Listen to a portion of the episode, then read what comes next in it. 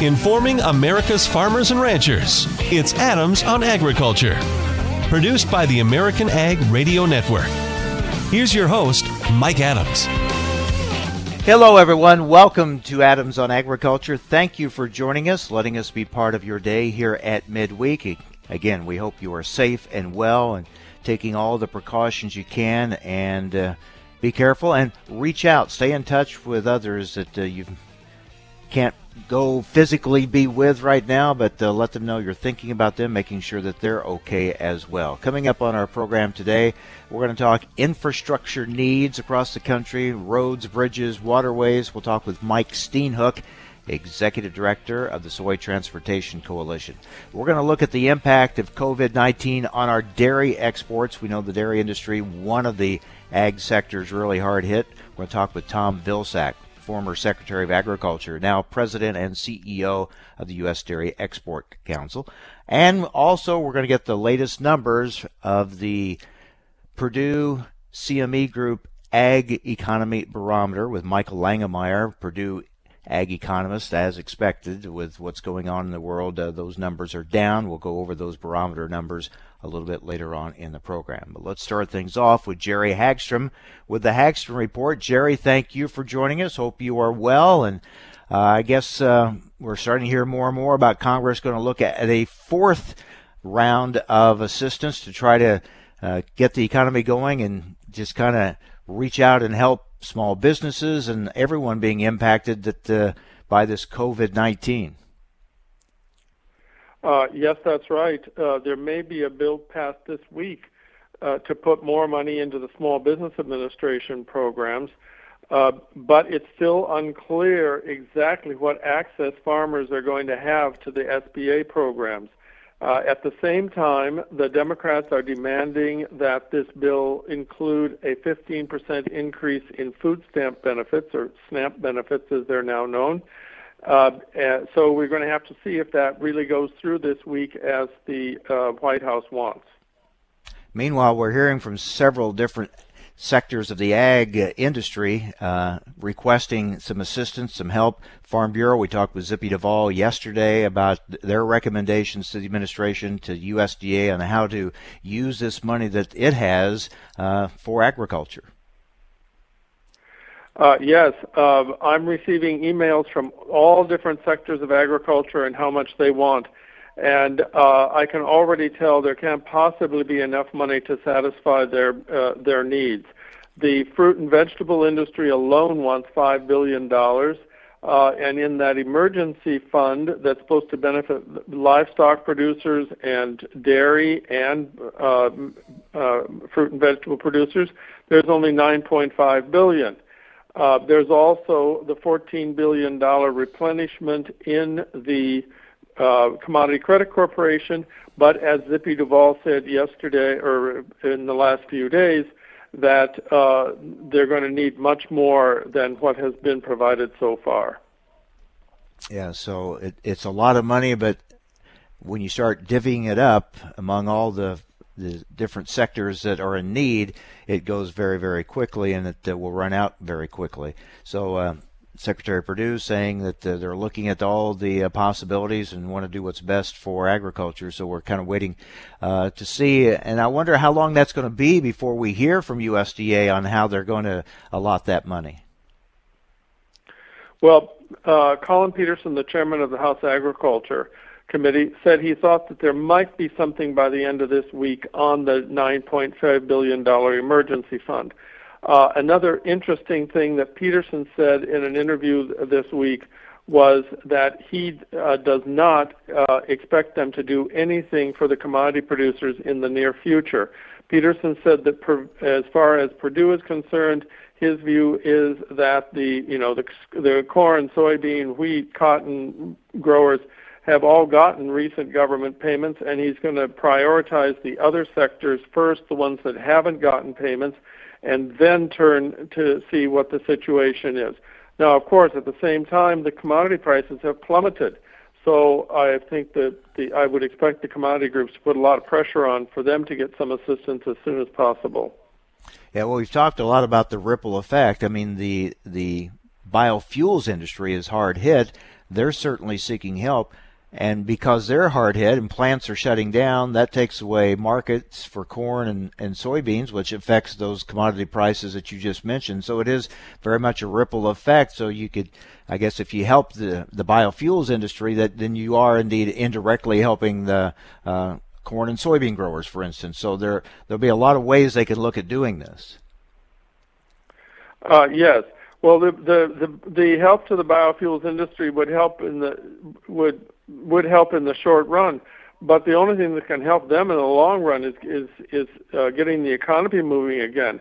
If uh, if people don't drive, uh, there's nothing to be done with all this corn for ethanol. Uh, it's the same thing with with the oil industry.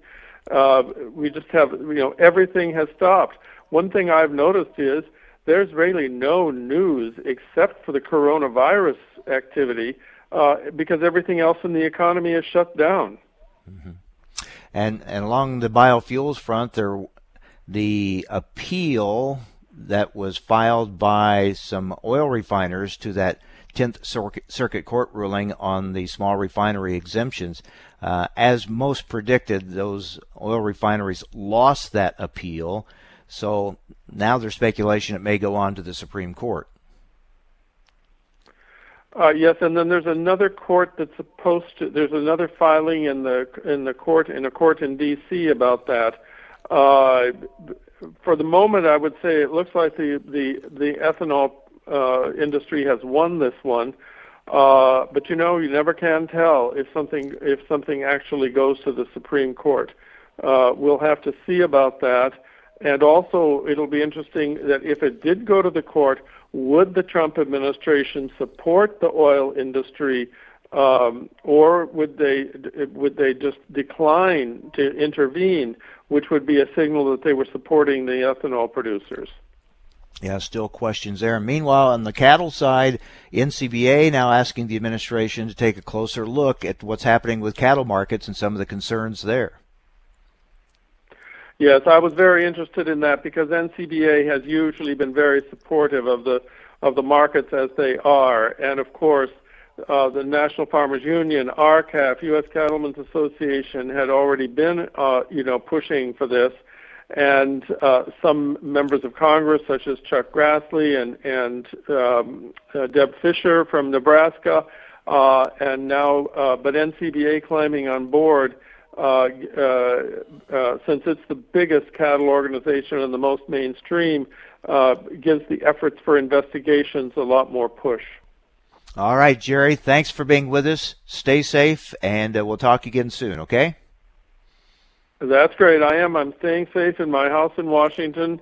Uh, just trying to go through all the emails I get about all the assistance everyone wants.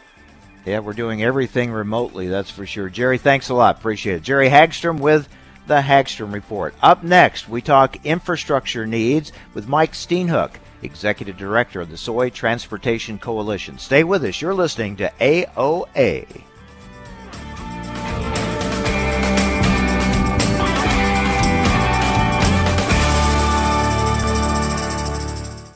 Weeds want to restrict your freedom and crush the spirit of your soybeans. Never fear. Life, liberty, and the pursuit of superior weed control is here with Liberty Herbicide. Stand proud with greater application flexibility, unmatched convenience, and excellent performance combined with the Liberty Link, Liberty Link GT27, and Enlist E3 trait systems. And it has no known resistance in U.S. row crops. Talk with your BASF rep or authorized retailer about Liberty Herbicide. Always read and follow label directions.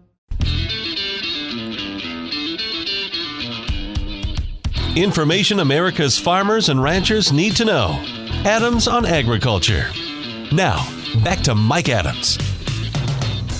Well, there's been talk of a stimulus package being part of whatever recovery or uh, package they come up with in Congress that the infrastructure would be a part of that stimulus and, and get uh, much needed work done and get people working again. But we've heard uh, talk about infrastructure improvement package uh, for some time now, and uh, nothing really seems to get done yet uh, in Congress on this in a major way. There's a lot of smaller things going on. So it remains to be seen if anything uh, gets put together on that anytime soon. But what we do know is the need is there, and we'll talk about that now with Mike Steenhoek, Executive Director of the Soy Transportation Coalition. Mike, thank you for joining us. You've done a lot of work on this and, and really breaking it down, the infrastructure needs, where we're at, what's being done, and what needs to be done. And I, I want to kind of take this in different uh, sections here because infrastructure includes a lot of things, obviously, and we could get into broadband and a lot of the other needs that are out there. But I want to focus on three specific areas uh, the waterways, the locks and dams, uh, also roads and bridges. So thanks for joining us. Let's start with the, the waterways, the rivers, the locks and dams. Kind of give us an update on where we're at now, what improvements are being made, and what improvements really need to be made to try to bring this outdated uh, infrastructure more up to date? Well, the, the, the locks and dams that populate our inland waterway system, they, they really serve an integral role for agriculture and the overall economy. So much of the, not necessarily the finished goods that you see on a grocery shelf, but the inputs that really allow the economy to flourish, and that includes soybeans and grain and other fertilizer and other agricultural commodities, they're really critical to to ensure having this consistent, reliable uh, channel depth that allows barge transportation to occur. Uh, the good news is that we have had significant degrees of funding, increased funding over the last five years, about approaching 50% increase in funding for locks and dams. So that's the good news. Uh, the bad news is that the need is still quite exorbitant, and a lot of these locks and dams were built years ago. They've been allowed to decay, to degrade, and so there is a remains a substantial need. But uh, Congress needs to visit what's called a Water Resources Development Act that's on their to-do list to do in 2020 and we are hopeful that they'll continue to be mindful of it and actually see something pass so that we can kind of keep this momentum and hopefully add to the momentum moving forward so that we can really make meaningful improvements to that system. Because right now, because the system in places is so outdated, it really slows the movement of goods up and down our rivers. Yeah, you know, a, a, a typical uh, flotilla or tow of barges that you'll see on, say, the upper Mississippi River or the Illinois River or the Ohio River will be 15 barges lashed together, and then you'll have a towboat pushing it from the back. And for most of the upper Mississippi River and the entire Illinois River, you'll have these 600 foot long lock chambers by 110 feet wide. And these 15 barge tows are too long to go through those 600 foot chambers. So what you have to do is every time you approach a lock, you have to unlash part of it, send part of it through, and then send the rest of it through. And so you're going through it in two segments or cuts each time.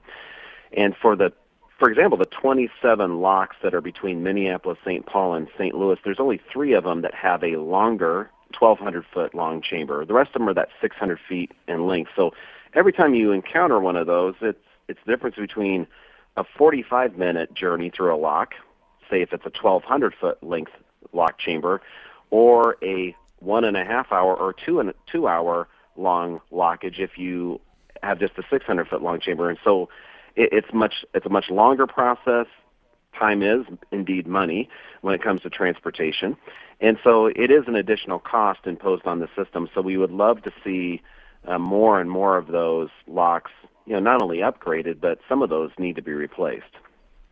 We're talking with Mike Steenhoek, Executive Director of the Soy Transportation Coalition, looking at infrastructure needs in our country. Mike, so let's go from the uh, waterway system, which is really a, a road system, uh, just using water, but let's go to the roads.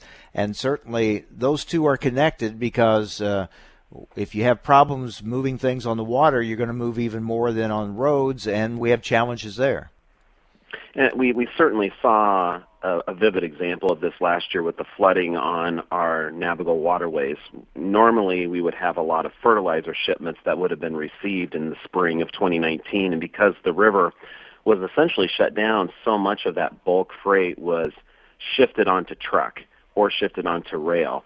And there's a real consequence to that. There's a cost consequence to that, but then there's also a congestion consequence to that. So you need to really have all of these modes of transportation working in concert with one another. It is each one is a link in a longer logistics chain. And so we're very hopeful that we can be attentive to our surface transportation needs this year. You know, the temptation with this the COVID-19 pandemic is to then push everything else onto the back burner. And I think I think infrastructure is one of those issues where there should be even a greater urgency to do it because that promotes long-term wellness for the economy and it would be a great signal to the broader economy that we as a nation are investing in ourselves and we are intent on being open for business and investing in infrastructure is a great signal. So with our roads and bridges, including those in rural areas, um, we've got a lot of structurally deficient rural bridges, and it really impedes the ability of farmers to get product to market, for elevators to deliver to the river or to a rail loading facility. And so a lot of these bridges are closed or load, load posted. That's a, there's a cost associated with having to incur that detour. So it is our hope that as Congress visits what's commonly referred to as a highway bill this year, which they're scheduled to do, that they don't just focus on the urban needs of America, but also the rural needs of, of America. And rural bridges and, and roads, that's something that really needs to be a part of any comprehensive infrastructure package. And that is probably an underreported story, uh, the conditions of our rural roads and bridges. And well, for those in rural America that rely on the, especially those bridges, uh, we know how important they can be. And if if there's limitations or shutdowns on those bridges, it really backs things up. It, it backs things up, and then there's also a cost associated with it. We did a project a couple years ago with a county in central Michigan in which we were able to get load restrictions on three three rural bridges. Only three rural bridges. We were able to get them removed, but we were able to calculate because you no longer have detours on these three rural bridges. The bridges were in good condition. They could handle semi traffic. They no longer needed to be posted. But because you eliminated these closures or postings and therefore you, you eliminated the detours, the people in that county, that rural county, saved $100,000 every year just because you removed those restrictions on those, safely removed those restrictions on those three bridges. So you multiply that across the entire country. If we do a better job of replacing and repairing our rural bridges, there are there's millions and millions of dollars of savings for farmers and other industries just by being more mindful and taking better care of our rural bridge inventory. Well, Mike, we've been talking about this, uh, you and I, for some time, and I, I've thought for the last three and a half years, this was infrastructure was going to be the one thing that the two political parties could come together on and get something done right away. And yet here we are, three and a half years later, uh, since the last election, and still no major comprehensive infrastructure bill. So I, I know that's frustrating.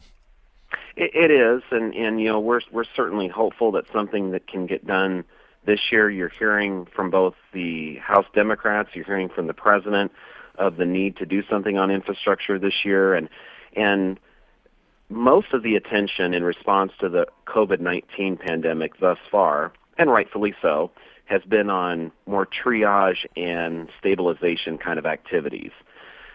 As we increasingly turn from triage and stabilization to long-term wellness, we think infrastructure is a great uh, activity for our federal policymakers to engage in and to really invest in. And so we think it should be a part of this response to this pandemic. We shouldn't be reckless. We should practice good stewardship of taxpayer dollars. But the good thing about infrastructure is that once you build a bridge or you invest in a port or you build a new lock, you have now a physical, tangible asset that the public can see, mm-hmm. that the public can use. And not just today, but tomorrow and the weeks to come. So it, it really would be an appropriate investment at this particular time for the U.S. economy. So we'll see if COVID 19 spurs action on infrastructure improvements or becomes a, an excuse to, to put it off even longer. We will see. Mike, thanks for being with us. Thank you, Mike. Mike Steenhoek with the Soy Transportation Coalition. Stay with us. You're listening to AOA. Heat, drought, wind, hail, northern corn leaf blight, gray leaf spot. If your corn is under stress, you are too. Get Veltima fungicide, swift activity, with fast payback, an expanded application window. Makes life simple, and it's the secure choice. With powerful residual for visibly healthier corn. Swift, simple, secure. Veltima fungicide. Call your BASF rep today. Always read and follow label directions. Veltima fungicide is not registered in all states. Information America's farmers and ranchers need to know. Adams on Agriculture. Now back to Mike Adams. And as we continue our look at the impact of COVID 19 on agriculture, we focus now on the dairy sector and especially dairy exports. We're joined by former Secretary of Agriculture, now President and CEO of the U.S. Dairy Export Council, Tom Vilsack. Mr. Secretary, thanks for joining us. Hope you are well. And you know, when we when we talk, we often talk about the challenges and opportunities for dairy exports around the world. But uh, now we're facing something like we've never seen before in COVID-19. What impact is that having on our dairy exports? Well, Mike, uh, thanks for the opportunity to be on today, and certainly hope that you and your family and all of your listeners and their families are, are well and, and basically uh, remaining healthy. Look, uh, get to the bottom line here, it's a gut punch uh, to commodity prices uh, across the board, but especially to dairy. Uh, class 3 milk down by 26%, Class 4 milk down by 36% at a time when dairy farmers had just begun to see some positive news at the end of last year, and the beginning of this year, and the hope was that this would reverse a decline that we've seen over the last four or five years of poor prices. Um, when food service goes down, when schools close, when there's economic uncertainty and people can't move, it really impacts and affects dairy uh, in a very significant and direct way, not just here domestically, but also on the export side. So, uh, difficult times. Uh, you know, it's uh, it's interesting though. The February export numbers for dairy uh, continued six months of positive growth. We I was surprised when we we got uh, the February numbers, which were better than last year. Uh, we saw growth in Southeast Asia. We saw some resurgence in China. Uh, Mexico was a concern, continues to be a concern. But the expectation, of course, is the March, April, May numbers are, going to be, uh, will reflect, I think, more, more significantly the impact of the virus. Yeah, no one knows how long this recovery will be and how long it will take to restart economies, ours as well as others around the world. So there's a lot of uncertainty moving forward. There is. Well, let's just go around the world. Mexico, uh, just now getting into the virus, but uh, also being impacted by oil prices uh, going down significantly and by the peso being devalued and by economic uncertainty in terms of government policies in that country. Uh, can that be offset by the passage of the USMCA and new market opportunities in Canada? We, we, we will see. Uh, Southeast Asia uh, seems to be recovering more quickly uh, from the virus, although there's been a reoccurrence of it in, in Singapore, a little bit reoccurrence in, in South Korea, but uh, good positive signs there. China reopening, uh, purchasing more products, uh, positive opportunities there. Uh, Middle East, North Africa, you know, the Saudis and the Russians uh, make peace or, and oil prices stabilize, maybe that market returns more to normal once the virus gets through the process. So a lot of opportunity here, and I think it's important for people to to do things, to, a couple things. One, I think we need to be resilient. I think we need to resolve ourselves that we're going to get through this.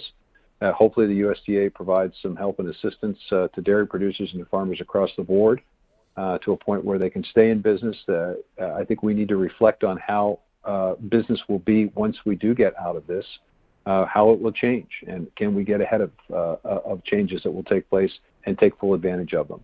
Uh, that's what we're doing right now at US uh, DEC. We're trying to think about ways in which we can deal with regional supply chains, ways in which we can use technology to bring people together, ways in which we can continue to promote and market U.S. dairy products, notwithstanding the fact that offices may be shut and uh, it may be a little bit more difficult to get a hold of customers. Yeah, I was, I was going to ask you, how do you continue to work around the world when you're so limited and you can't really be in in uh, you know face to face contact with people. You have to do so much remotely. How do you keep the work going to to work in these markets? Well, we get we're encouraging our in-country offices to continue reaching out to their customers just to let them know two things. One, we're thinking about them, and two, to let them know that the U.S. dairy industry is still uh, in business. Uh, you know, there's a tendency to think, uh, I think when you read about businesses shutting down, malls shutting down, restaurants shutting down, whatever, to think that everything is shut down. Well, the reality is the cows don't know that there's a virus. Uh, they're going to continue to produce the milk and in great abundance, and so, and that process, uh, milk to a certain extent is going to continue to be processed. So, uh, at the end of the day, we're still in business. We still have supply. Uh, we want our customers to know that. Uh, secondly, we want to use the technology that we've developed. We, we have this uh, Center of Dairy Excellence that we opened in Singapore uh, that has great capacity to, uh, it's got a kitchen, it's got sensory panels. We can actually put on displays, exhibits. Uh, we can bring a chef in there. We can uh, film what that chef is doing. We can circulate that throughout the world.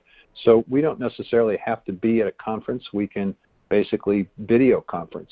we can create podcasts and web webinars uh, to provide additional opportunities to connect with customers and to sort of showcase U.S. Uh, dairy. We're going to continue to do that.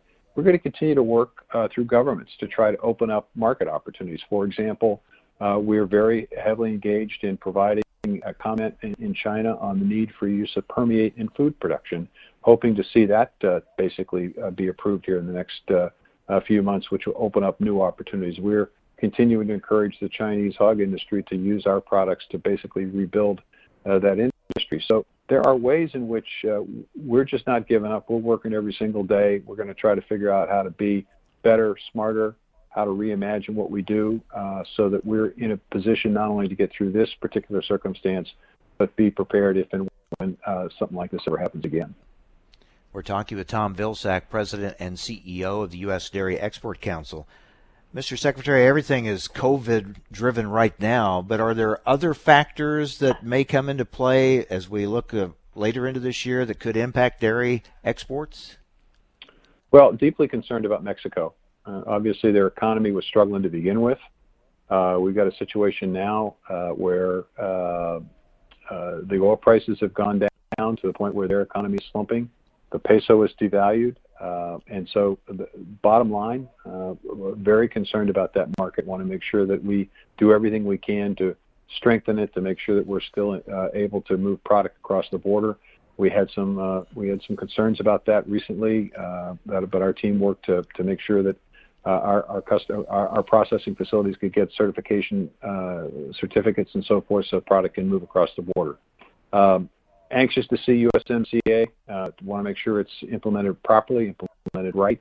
Take the time to do it right, but hopeful that that uh, new market opportunity can can also create uh, some additional business opportunity at the end of the year. Mexico is an area.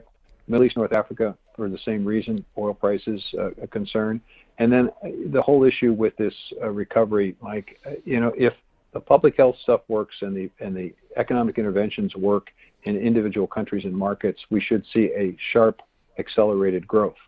If either one of those don't work, if the health stuff doesn't work or the economic intervention doesn't work, then we could see a longer period of time for recovery, all of which will have an impact, obviously, on business opportunities. Yeah, part of that big unknown.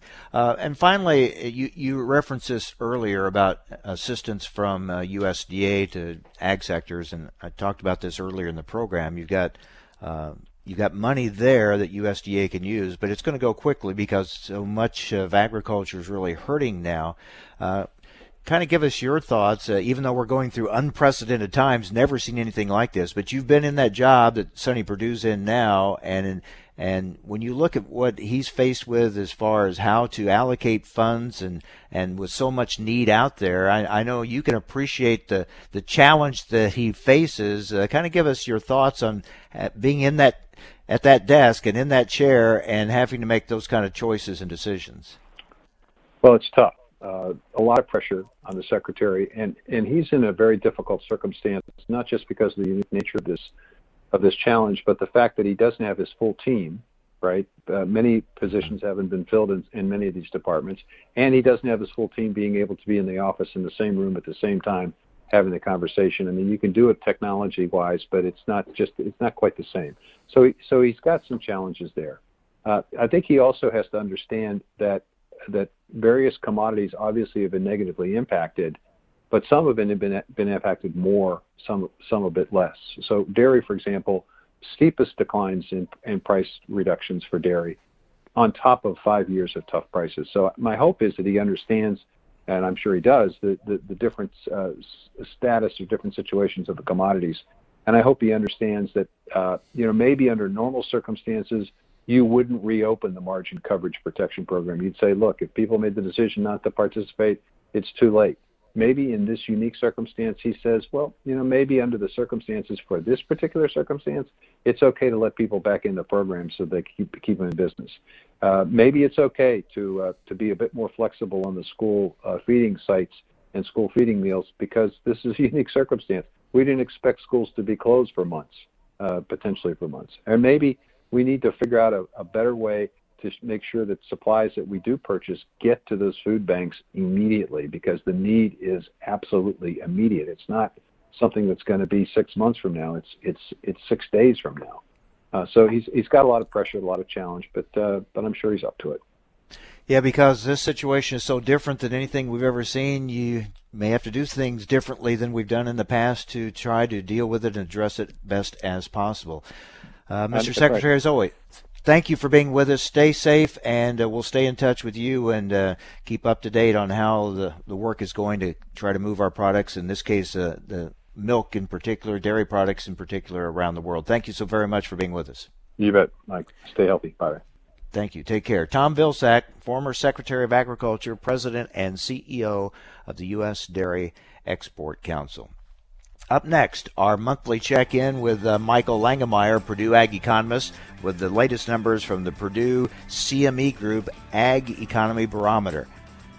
As you would expect, those numbers reflecting the pandemic that we're dealing with, the crisis situation with uh, COVID 19, and the numbers down sharply. We'll find out how sharply next on AOA.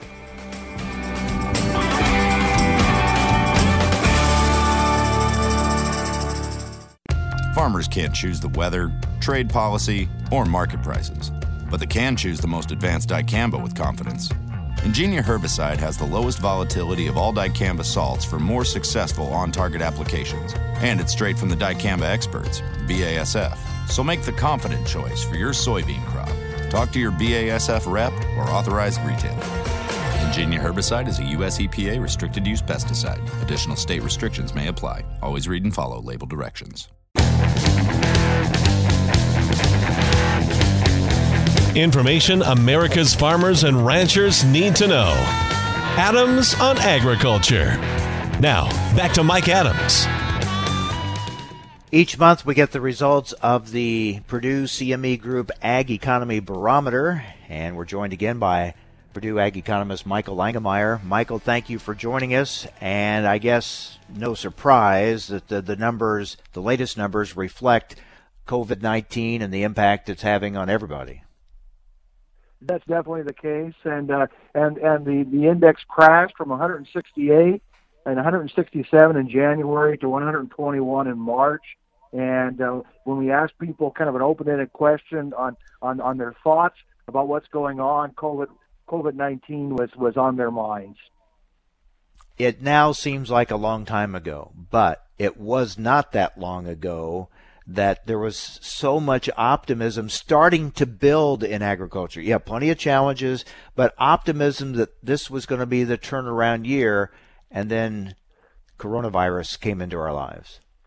Yes, that was definitely the case. I mean, in September, the Ag Economy Barometer Index was 121 and it built all the way up to the, the mid 160s in January and February. Uh, when I was doing meetings this winter, and you look at price prospects, this looks like the year that we were going to turn things around, and we were actually going to be able to build working capital rather than deteriorate working capital. But of course, things change. So let's look at how did you frame the question? You asked them if they're worried about the impact of coronavirus on their farms.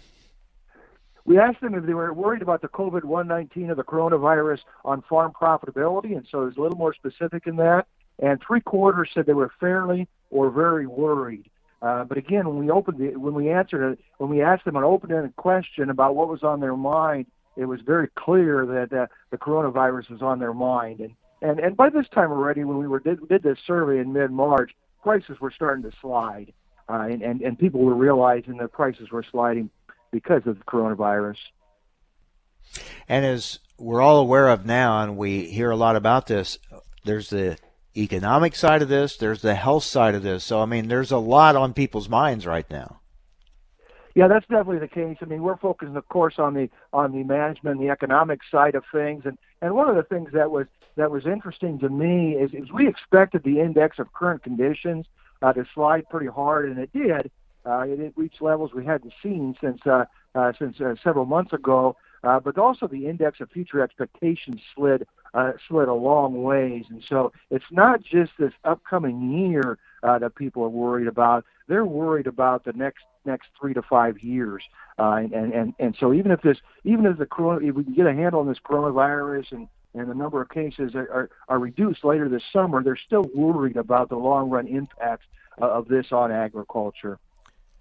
Yeah, that's a good point. No one knows how long the recovery will be or what things will look like after this is done, or because you know, already they're talking about it could come back and things like that. I mean, we know you if you have a major event like this, and this is one kind of like we've never seen before, but anytime you look at major world events, things are are not exactly the same afterwards as they were before yeah, you just don't know how long that tail is going to be. And and and one of the things, you know, thinking about the index or current conditions, I mean, we asked some questions related to to bearishness and bullishness of, of corn and soybean prices, and that was a big impact on the index of current conditions. But I was a little surprised to see uh, to see even the optimism related to land values in the next five years slid quite a bit. I mean, it, if you look at February's results, 58% thought land values would be higher than five, in five years. That dropped to 41%. And so, and so I wanted to make sure I made that point is, is that they're really worried about the next five years. So very, they're yeah, that, a very long tail on, on the impacts of this coronavirus. Yeah, that is significant because when you get into land values, unlike, you know, uh, crop prices up and down within a year, but those land values are more that long-term indicator, right? Yes, and, and 80% of 80% of the U.S. balance sheet is land values, and so that's what we use for collateral and, and very important source of collateral. And so uh, that that when when people start thinking that their land values are going to slide, uh, you start to worry a little bit. And also, I think last month we were talking about how the market facilitation program payments had certainly helped and even led to some optimism, kind of getting uh, farmers through a tough time. Now we're kind of looking at what kind of assistance can agriculture get uh, through these different packages being being passed by Congress. Uh, now those become part of the uh, the equation and getting through this. That's definitely the case, and and uh, and our county PLC. I mean, depending on the, on, the, on where you look in the country, uh, looks like there will be some payouts uh, in, in 2020 for both corn and soybeans. I haven't looked at wheat in as much detail, but certainly for corn and soybeans, it looks like there's going to be some possibility of payments, but they're not real large uh, in the estimates I've done. And so, and so one of the questions we asked individuals this month, do you expect an MFP type of payment in 2020? And 62% said they did expect something. And so it won't be called an MFP payment because it's not a trade payment but but they're expecting some kind of payment similar to what we what they received in 18 and 19 uh, in terms of the MFP. So the way things are going, and this looks to last uh, certainly a while, I would guess we're going to see when we talk a month from now, probably much the same, depending on whatever the news is. Maybe there's a breakthrough, maybe you know something that helps uh, lift spirits, but it looks like this is going. COVID nineteen is going to weigh on farmers' uh, attitudes and sentiments uh, for some time yet. Yeah, and, and there's two things, of course, that all the market analysts are looking at that are going to be very important here. One of those is ethanol demand. I mean, the ethanol demand has been pretty weak here, but if we did see some signs of improvement, that certainly would would improve uh, optimism, and also uh, what's going on with exports.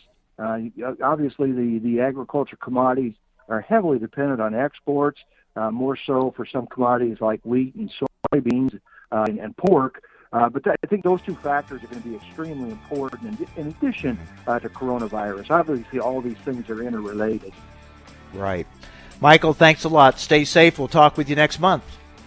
Yep. Thank you. Thank you. Purdue Ag economist Michael Langemeier with the results, uh, the latest results from the Purdue CME Group Ag Economy Barometer. That wraps it up for today. Thank you for joining us. Stay safe. Hope you'll join us again tomorrow on AOA. Weeds want to restrict your freedom and crush the spirit of your soybeans. Never fear. Life, liberty, and the pursuit of superior weed control is here with Liberty Herbicide. Stand proud with greater application flexibility, unmatched convenience, and excellent performance combined with the Liberty Link, Liberty Link GT27, and Enlist E3 trait systems. And it has no known resistance in U.S. row crops. Talk with your BASF rep or authorized retailer about Liberty Herbicide. Always read and follow label directions.